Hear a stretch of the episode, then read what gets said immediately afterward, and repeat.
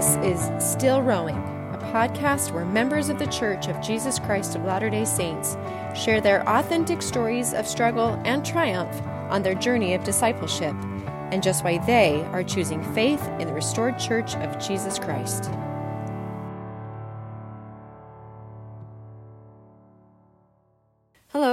Welcome to the Still Rowing podcast. I'm Tara McCausland, and Merry Christmas. I know this hasn't been the year we'd all hoped for, and this holiday may look a little different than previous Christmases, but I do hope that you have felt some of that holiday magic, which really is, I believe, a greater portion of the light of Christ spreading over the earth as we think more of Him and try to emulate His ways. Now, before I jump into the bulk of this episode's message, I wanted to give a shout out to a listener, James, who took the time to send me this message. He wrote, I just wanted to say thank you for doing this podcast. I have learned a lot and have been humbled by the words of those you have had on. I have listened to the first six podcasts plus number 34, which was the first one I listened to. I love the reminder that we are all going through things and that we need to give more space to each other, even when someone seems way off the path. As we show love to all and have that space open, we may see miracles. We can't influence others if we are not there in their life. My wife left the church a few years back, and it has been a struggle for me. Finding this podcast has been a help with that struggle. Thank you again. James, thank you for taking a moment to share that with me. I'm honestly so grateful this podcast has increased your faith in Christ and your compassion for your wife. I hope these messages will continue to fortify you as you navigate that challenge. Now, I don't often hear from my listeners, so when I do, it makes my day. That being said, if you have benefited from this podcast, could I invite you to do something for me? If you are listening on an iPhone, will you pause this episode and take two minutes to rate and review Still Rowing? Tell me something you've learned or what your favorite episode has been. Ratings and reviews really help others find this podcast, so consider it your Christmas gift to me. I actually have a gift for you at the end of this episode. So thank you, friends. I appreciate your help. Moving on. I came across this article with this comment years ago in the Deseret News. Can't remember what article it was or how long ago this was, but this is what it said, and for the sake of clarity, we'll just call this person Joe. I believe the LDS Church can be true, and I can still be okay not following it. As a lifelong member, it has become increasingly difficult to live the covenants, commitments, and commandments. I think it is healthy to concede that many of us are not cut out for or are capable of godhood, me included. This realization has made it easy to distance myself from Mormonism without creating resentment or enmity for an organization that wants to help me be better. I simply don't want to be like God or be better than I am. I don't know that the church has a place for people like me. The more I learn and understand what it takes to reach the top, the more clear it is to me that I won't make it. Mostly because I don't have the capacity, but also because I don't want to. One thing my mission, my temple marriage, and life has taught me is that some people succeed and some people fail. The path is simply too hard for some of us. We don't want to become simple heathens. We simply can't do all that God and His church ask of us. Now, I remember my initial feelings reading that, which I felt honestly very sad for Joe.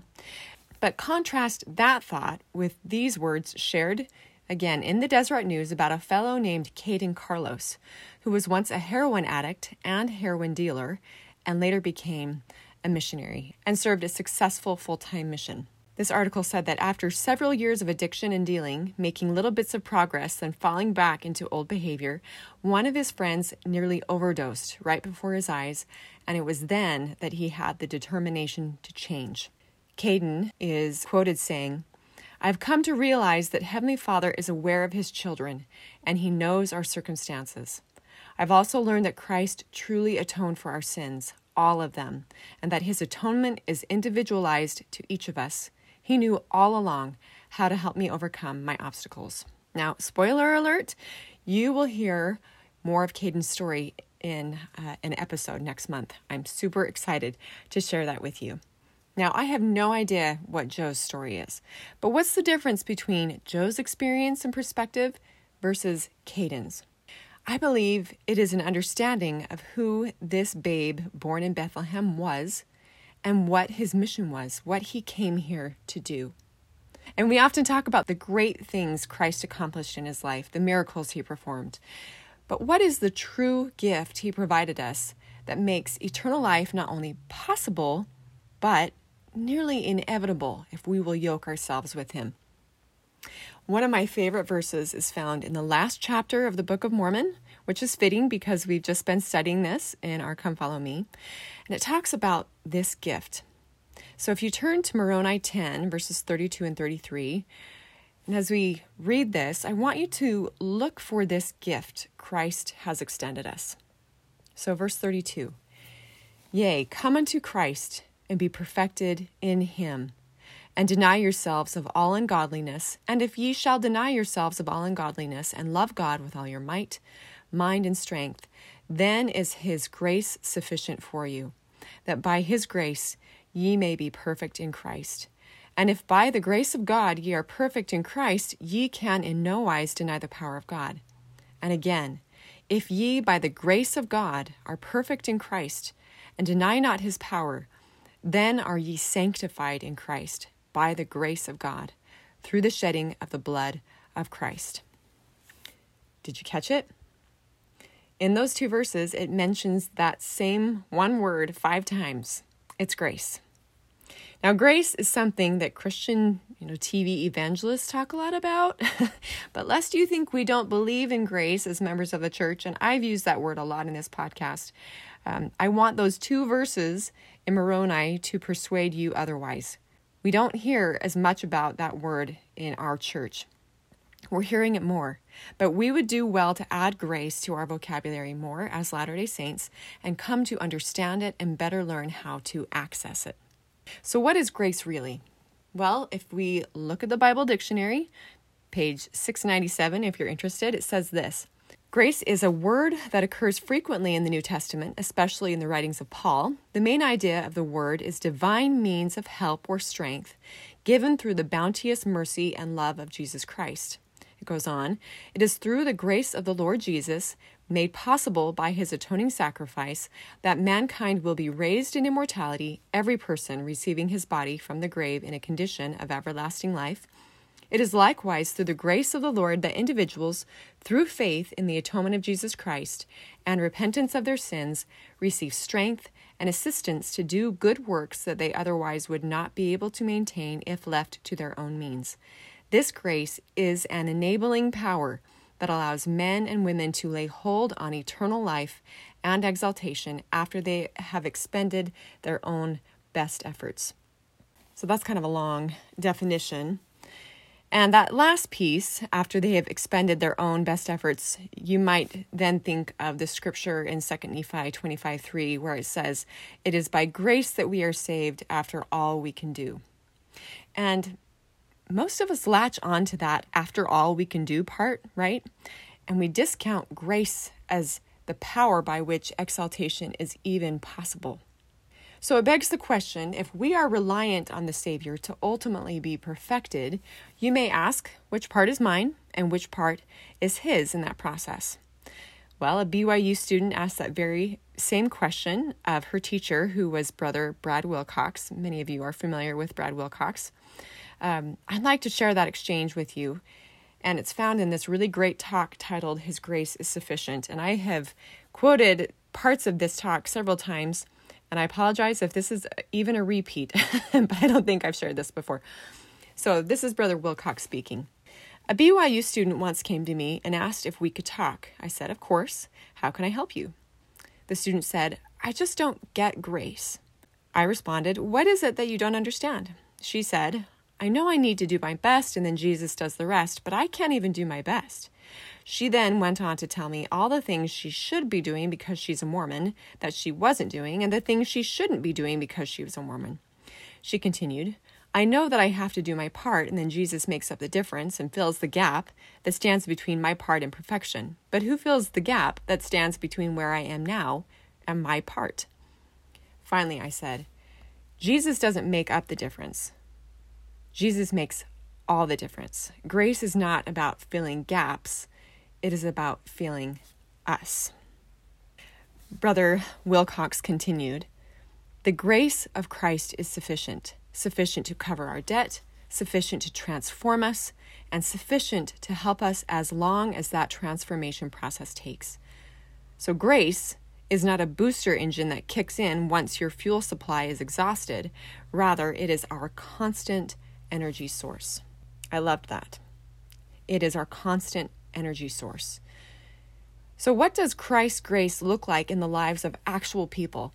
Well, if we start first in the scriptures, I believe one of the best examples of grace is when Alma the Younger, after having been struck down by an angel, lay in that stupor for three days, right? And he was racked with the pains of a damned soul.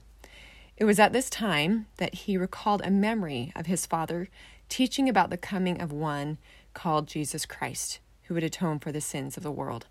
So in Alma 36:18 we read this: Now as my mind caught hold upon this thought, I cried within my heart, O Jesus, thou son of God, have mercy on me, who am in the gall of bitterness and am encircled about by the everlasting chains of death. And now, behold, when I thought this, I could remember my pains no more. Yea, I was harrowed up by the memory of my sins no more. And oh, what joy and what marvelous light I did behold! Yea, my soul was filled with joy, as exceeding as was my pain. Doesn't that just thrill you to your fingertips to read that? That's honestly one of my all time favorite bits in the Book of Mormon, right there. Now, you'll note that Alma didn't do a lot necessarily, but what did happen was a change of heart. His heart was sufficiently humble to call out in faith to Christ to help him. So, yes, he did technically do something, but was that all he could do? Far from it. But his broken, contrite heart reaching out in faith was enough to access that amazing grace that Christ extends to all of us. It was Christ's grace that continued to help him in the repentance process and later to help him become the great missionary prophet that he was. Grace is available to all of us, sinner or saint those who are far off the path and those who are trying to carefully walk it. A great quote from Elder Christofferson says, We do not need to achieve some minimum level of capacity or goodness before God will help. Divine aid can be ours every hour of every day, no matter where we are in the path of obedience. Now, if you were to listen to each Still Rowing episode carefully, looking for those moments when grace really kicked in, you'd find it in every single one.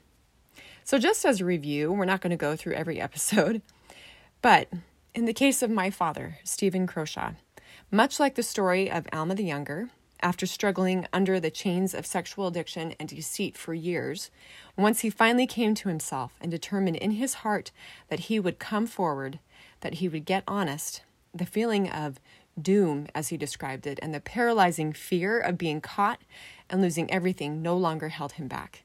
He felt Christ's grace fill him with hope and courage that would help him come forward and get help, and he did. Grace has brought him and my mom through these past 15 years. And I should say it was that same grace that allowed me to forgive my father the very day he came forward and told me of his startling double life. Christ's grace gave me the ability to forgive and helped heal my broken heart. Another individual I've interviewed, Ryan Jackson, who struggled with depression and suicidal ideation, and he did actually try to commit suicide but was unsuccessful. The Lord did miraculously preserve his life, but the true grace came when he sat alone in his rehabilitation room, and the Lord helped reignite his will to live when once he had none. That is amazing grace. And more recently, I interviewed Becky and Bennett Borden, who both came out as gay earlier in their lives, left the church, and lived in same sex relationships for 20 years. After slowly but surely recognizing an absence of the Spirit in their lives, they determined to return to the church. But there was a lot of fear of what their new life might look like. Would they be alone? Would they be rejected? In their words, they suspended disbelief and started reading the Book of Mormon again and the Lord began opening door after door for them, which ultimately led them back to full activity in the church and a temple marriage. Seriously, that is amazing grace. If you're still not sure how to access grace, I believe Ether 1227 gives us a pretty clear formula. So I wanted to read that. See if you can catch this formula. And if men come unto me, I will show unto them their weakness. I give unto men weakness that they may be humble. And my grace is sufficient for all men that humble themselves before me. For if they humble themselves before me and have faith in me, then will I make weak things become strong unto them. So, did you catch it? When we come to the Lord, then our weaknesses become apparent. And it is in our weakness, when we acknowledge that, we can then become humble. And it is in our humility that that grace can really kick in as we reach out to the Savior for help so that we can make those weak things become strong in Him. So we need to recognize and accept who and what we currently are, what weaknesses and sins we struggle with. This is humility, and have a desire to improve ourselves, all the while having faith that Christ will give us the strength to eventually, again, make those weak things strong. You guys, I believe in Christ, and I believe Christ. I believe He has the ability to do what He said He would do to save and sanctify me. I believe that His grace, made possible because of the infinite atonement, is available to all who humble themselves and ask for it. One of my favorite quotes comes from President Hinckley, and he said this, coming full circle here There would be no Christmas if there had not been Easter. The babe Jesus of Bethlehem would be but another baby without the redeeming Christ of Gethsemane and Calvary and the triumphant fact of the resurrection. That is what we are celebrating this week, friends. That babe who overcame death and sin. And his grace is sufficient for all who will come unto him. As promised, here is my Christmas gift to you. It's Amazing Grace and Silent Night, uh, a medley and this is actually my first time layering guitar and vocals in GarageBand, and I did this late one night when my kids were sleeping. So, not professional, but I hope this brings your heart some peace this Christmas season. Thanks so much for being with me.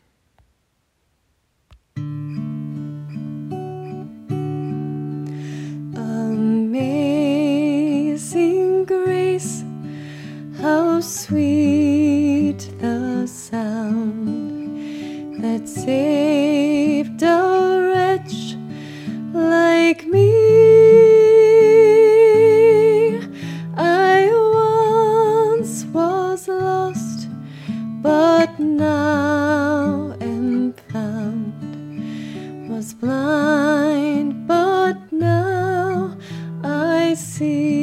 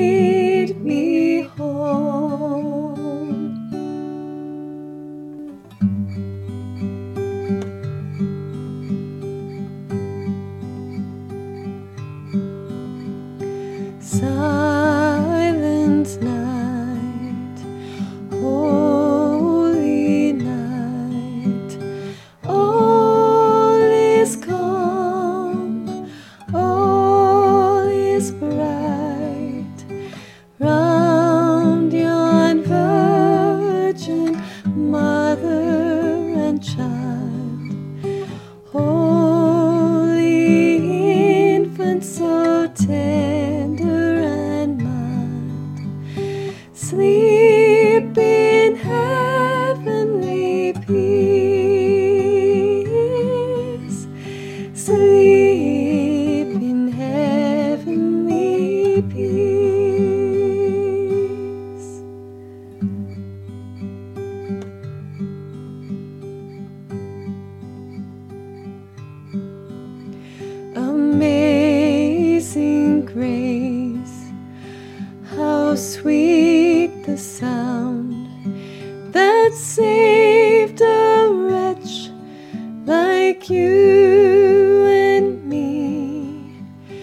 Once was lost, but now